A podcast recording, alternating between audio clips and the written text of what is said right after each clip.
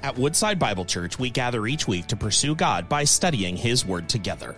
We invite you to join us for our series Good Morning as we learn from the cries of Israel recorded in the book of Lamentations. Together, we'll discover the depth of God's love for us, even in seasons of suffering, and learn to take our sorrows to the Savior.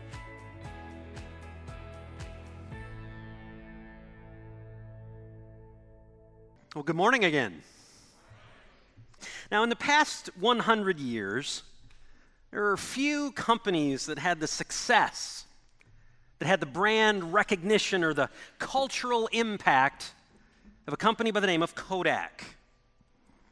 So significant was this company's influence in our culture that the name became synonymous with special times in our lives. Do you remember that? The Kodak moment? It was part of our culture. Started 130 years ago by a guy by the name of George Eastman. The Rochester, New York company held a patent for the first digital camera. Most of us probably didn't know that. They were once one of the most innovative and creative companies until, uh, in the entire world until they weren't. You see, today, some 40 years after a steady and consistent decline, they are reaping the negative benefits of bad business decisions year after year, season after season. 40 years of them that ultimately led them to file for bankruptcy in 2010. Now, today, Kodak employs just 5,000 people. And you'd say, well, that's, that's a lot. 5,000 people is not a lot when you turn the clock back and recognize that Kodak used to employ 145,000 people. It's a precipitous decline. But the truth is, Kodak isn't alone. The business world is littered with names of once significant companies who made a series of poor, wrong decisions Names like Compaq. Anybody have one of those computers? Radio Shack. Nokia. Maybe one that's a little too close to home. Kmart. All of these companies made these series of mistakes. When they had the opportunity to go one way, they chose the wrong path. Now, obviously, they didn't do that intentionally, but it was a series of mistakes that ultimately led to their peril. Now, I've just talked to you about a few companies, but the fact of the matter is that happens in our lives as well, doesn't it? We can get on this path where men, women, and children, we make these decisions every single day. And when we come to the fork in the road, sometimes we make the wrong choice. And sometimes it's completely destructive. Sometimes that little choice leads to a big thing, and it's complete and utter destruction. Now, today we're going to be looking at a passage of Scripture that details this kind of action, this type of scenario where a group of people made poor decisions over and over and over again. And I want you to know the imagery that we're going to read today from God's Word is not for the faint of heart. It's pretty difficult to read, actually. So I want to give you that warning before we begin. The imagery is striking, but it's good for us to read it. You say, why is that good to read? Because what it does is it will guide us that you and I might not make those same destructive decisions. And before we turn to this scripture, before we turn to this intense scripture, let's pray. Gracious God, you are holy, you are righteous. We just sung of your faithfulness, that your grace is amazing in our lives, and for all of those things we are thankful today. But God, many of us, as we come into this place today, are struggling We're wrestling as we've been reading Lamentations. We wrestle with things in our lives that are not going quite like we had designed them. We've come to the fork in the road and we've made the wrong turn. We're nearing that point on our journey, and we want to make the right decision, God. As your people, we want to follow your ways. And so, God, today we need strength to do that. Give us clarity that we might see the truth and the significance of your word and how it applies to our lives today. So we need eyes to see this, this truth. We need ears to hear this truth. And then soft hearts before you to live out this truth in the week ahead. And we pray this in the name of Jesus. Amen. Well, church family, we are continuing our journey through the poetic work known as the Book of Lamentations. Five chapters in the latter half of the Old Testament is poetry filled with the cries of pain and angst and struggle and frustration and loneliness. It has it all. And for some of us, that mirrors our lives. It's a struggle. And so I hope that as you have been reading along, you've been able to identify with some of these things, whether you're working through the reading plan that we're sending out via text or working through the journals that we had in those first couple weeks. I hope that you've been able to enter in to the struggle, to the real life things that we see on these pages because they matter to us. Now, as we look at these, as we look at chapter 1, chapter 2, chapter 3, now we get to chapter 4. Now, the author is likely the prophet Jeremiah. We've established that in each of the past few weeks. He begins the book in the chap, first two chapters with a lot of grief, a lot of sadness, a lot of frustration. We looked at that in the first couple of weeks. Then we kind of get the arc. It turns in chapter 3. That's where he acknowledges that there is hope in the amazing character and goodness of God. And now, here in chapter 4, we've crested and we're coming back down again. We're going to be reading some things that are intense and dark. So let's grab our Bibles and turn there with me if you can. Lamentations chapter 4.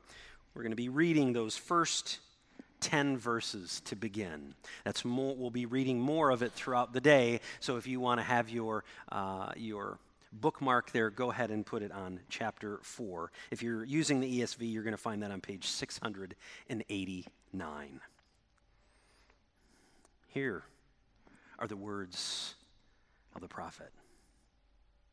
How the gold has grown dim, how the pure gold is changed. The holy stones lie scattered at the head of every street. The precious sons of Zion, worth their weight in fine gold, how they are regarded as earthen pots, the work of the potter's hands. Even jackals offer the breast, they nurse their young, but the daughter of my people has become cruel, like the ostriches in the wilderness. The tongue of the nursing infant sticks to the roof of its mouth for thirst. The children beg for food, but no one gives it to them. Those who once feasted on delicacies perish in the streets. Those who were brought up in purple embrace ash heaps. For the chastisement of the daughter of my people have been greater than the punishment of Sodom, which was overthrown in a moment, and no hands were wrung for her. Her princes were purer than snow, whiter than milk. Their bodies were more ruddy than coral. The beauty of their form was like sapphire. Now their face is blacker than soot. They are not recognized in the streets. Their skin has shriveled on their bones. It has become as dry as wood. Happier were the victims of the sword than the victims of hunger, who wasted away, pierced by the lack of the fruits of the field. The hands of compassionate women have boiled their own children. They became their food during the destruction of the daughter of my people. And that is where we are going to stop. I'm going to take you back to that first word in the whole portion of Lamentations. How? How, he asks. It's a word of disbelief in this context. He cannot believe what his eyes are seeing. So he asks the question twice How has the gold grown dim? How the pure gold is changed. He makes these statements at the beginning of the text. And the reference seems to be that the objects of the gold in the temple They've been ransacked, they've been destroyed, they've been desecrated, and he sees the destruction of these things all over the streets. Jerusalem is absolutely in shambles. And what we read is the prophet lamenting. But it's not just about gold. It is not just about gold. He is, he is lamenting more than gold. He is lamenting the downward spiral of God's people that is detailed in that text. Listen to the destruction. Listen to the destructive path that is visualized in this section of the poem. In verse 2, the precious stones of Zion, once worth their weight in gold, now they are mere earthen vessels. To step down. Children beg for food. Nobody gives it to them. That's in verse 4. Also in verse 4, those who ate the finest foods, now they perish in the city streets.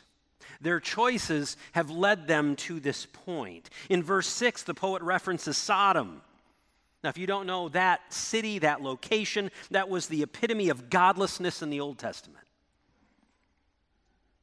And yet, the poet says they had it better than what Jerusalem, Jerusalem is experiencing in this moment.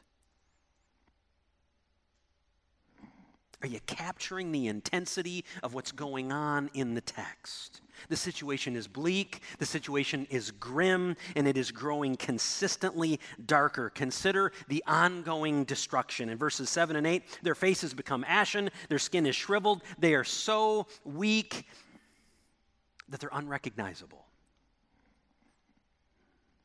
And in verses 9 and 10, the author gives us an absolutely disturbing glimpse at unspeakable acts that people resort to in the midst of a famine. It's brutal. And yet, these gruesome pictures, they help you and I to see the first warning sign of destruction in our lives. And it is this when people become worthless.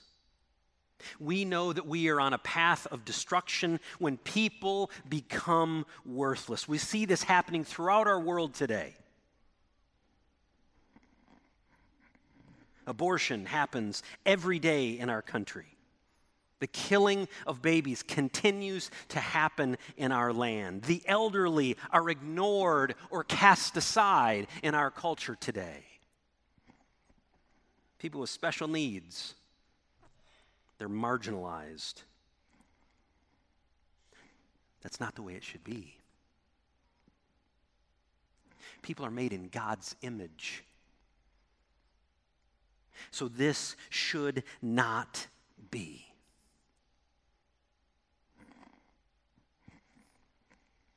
Now, I'm guessing that as I said that, most of you would say, Well, of course, Pastor, I'm, I'm right there with you. I would never do the things that you're talking about right there. Now, in theory, we can all agree with that. We can all agree that we wouldn't do those things. Those are things that we would, would stand against in our culture. But I want to take it from kind of the theoretical and the big picture, and I want to bring it down home and bring it right to you and to me to evaluate our daily lives in view of whether or not we view people as a priority or really is worthless? Let me ask you a few questions. If you place more emphasis on the building of your career than you do of your spouse, you are walking a destructive path.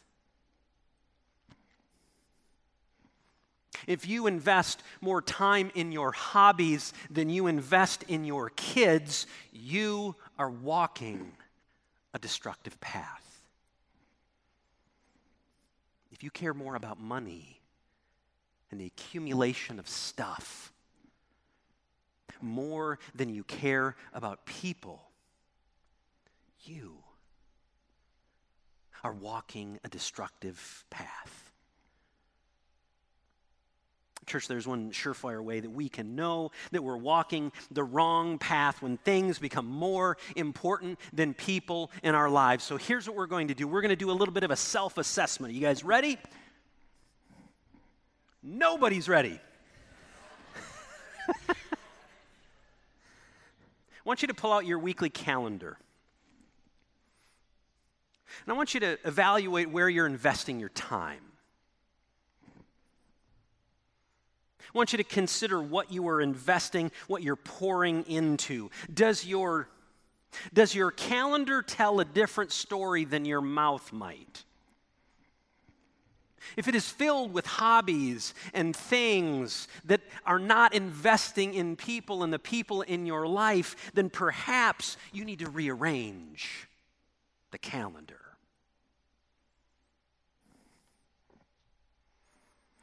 What are you investing in?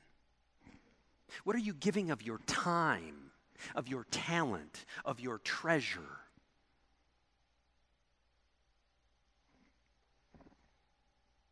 Do my actions do my actions show that I value people above things? That is a question that every single one of us needs to wrestle with this week. Now, let's look back to the text. Let's pick it up at verse 11. Again, Lamentations chapter 4, beginning at verse 11. The Lord gave full vent to his wrath. He poured out his hot anger and he kindled a fire in Zion that consumed its foundations. The kings of the earth did not believe, nor any of the inhabitants of the world, that foe or enemy would enter the gates of Jerusalem. They thought it impenetrable.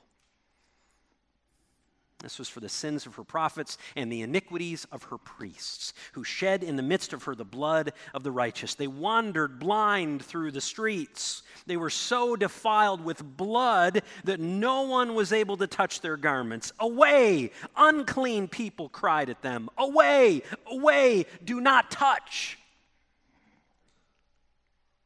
So they became fugitives and wanderers. People said among the nations, They shall stay with us no longer and the Lord himself has scattered them. He will regard them no more. No honor was shown to the priests, no favor to the elders. Church, the wrath of God is on full display in that text. Why? Why? Because of the prophets and the priests. That's why.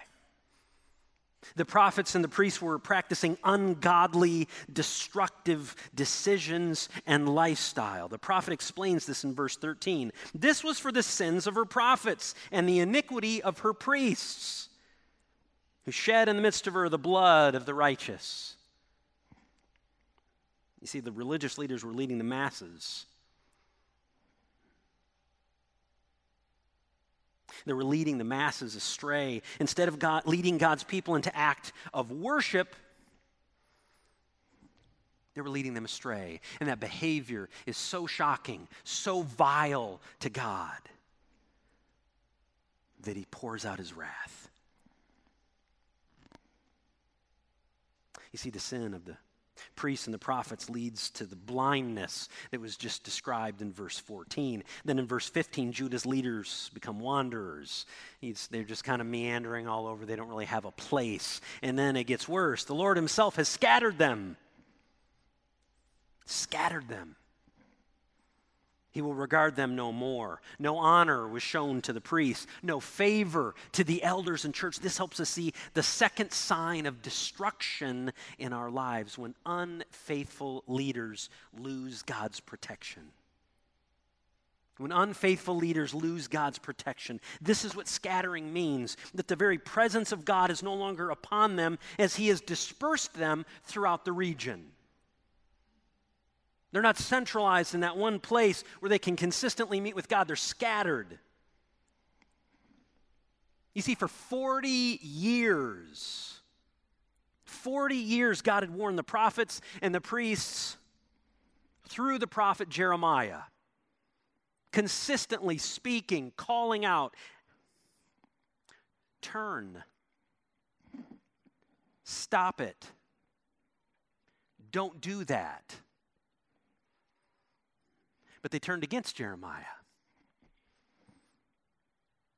And now God turns against them. Now God turns against them. Now, some of us are probably thinking, hold up. Wait a second. God is a loving God. God is a God of grace and of mercy. What do you mean he turned away from them? What is that about? God is a God of love and a God of grace and a God of compassion. He is all of those things. That's why he sent Jeremiah to warn them. 40 years. Warning, warning, warning. It's like the light on the dashboard of your car is on every time you turn on the car.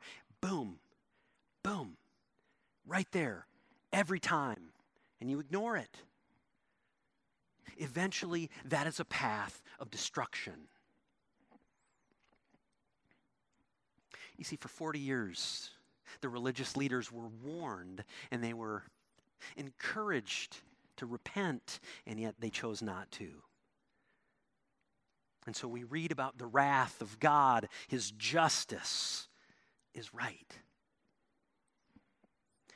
It's hard, but it's right because it comes from the character of a righteous and holy God.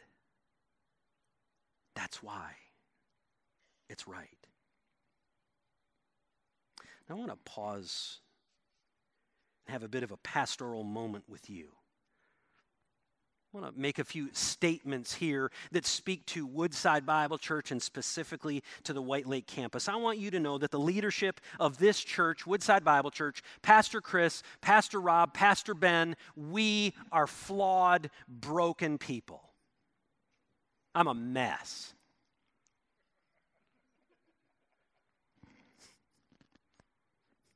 It's true. I am in need of God's grace in my life.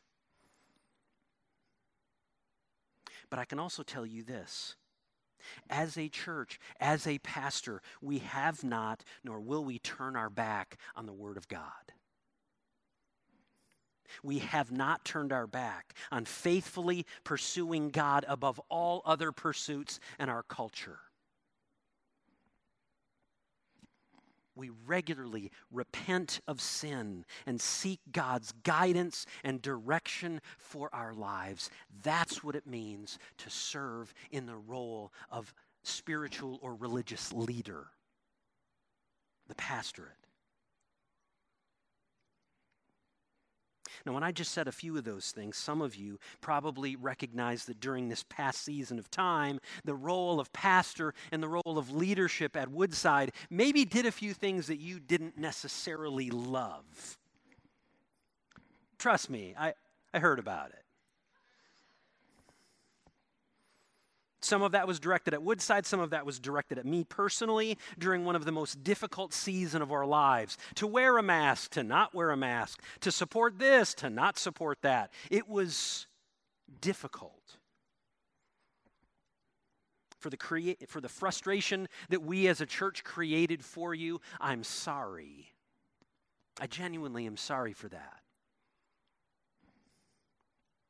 for remaining true to what God is calling us to do according to the scriptures, I'm not sorry for that. That's what I'm called to do as a leader in God's church. That's what Pastor Chris is called to do as a leader in God's church. You see, the warnings that we see in the text were for the leaders. They were for the people who were supposed to lead God's people. Jeremiah gave them warning after warning, 40 years of warning, and they did not listen. And ultimately, that led to their destruction. They walked a path of destruction. because of unfaithful leaders. They lost God's protection. I told you this text was hard.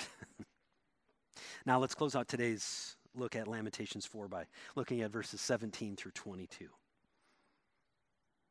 It says, Our eyes failed, ever watching vainly for help. In our watching, we watched for a nation which could not save. They dogged our steps so that they, we could not walk in our streets. Our end drew near. Our days were numbered. For our end, our end had come.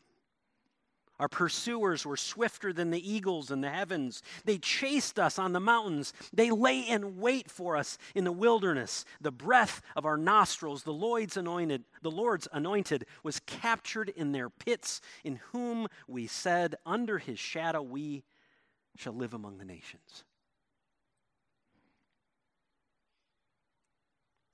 There were a few no's in that text that it's important for us to recognize and to grab a hold of. Verse 17 highlights that God's people are given no salvation. What do you mean? There was no help coming from another nation. The physical needs that they had was not going to come from some other nation. They got nothing. Then you go to verses 18 and 19, there's going to be no escape. The prophet captures this kind of final rush of the Babylonian soldiers through the streets of Jerusalem and even up into the mountains. You cannot get away. There is no escape. There's no place for God's people to hide. And then it leads us to the third no no hope. The once impenetrable city has been overrun. The once beautiful temple has now been destroyed. The once powerful king has been captured. There's no hope for God's people. And this points us to the third sign of destruction that you and I need to be aware of when hope is sought in the wrong places. When God's people seek hope in the wrong places. You see, what we see in this text is they're seeking hope in a position of power and of strength. They're seeking hope in some religious activity. They're seeking hope in a political power. And if the last year of our lives have taught us anything,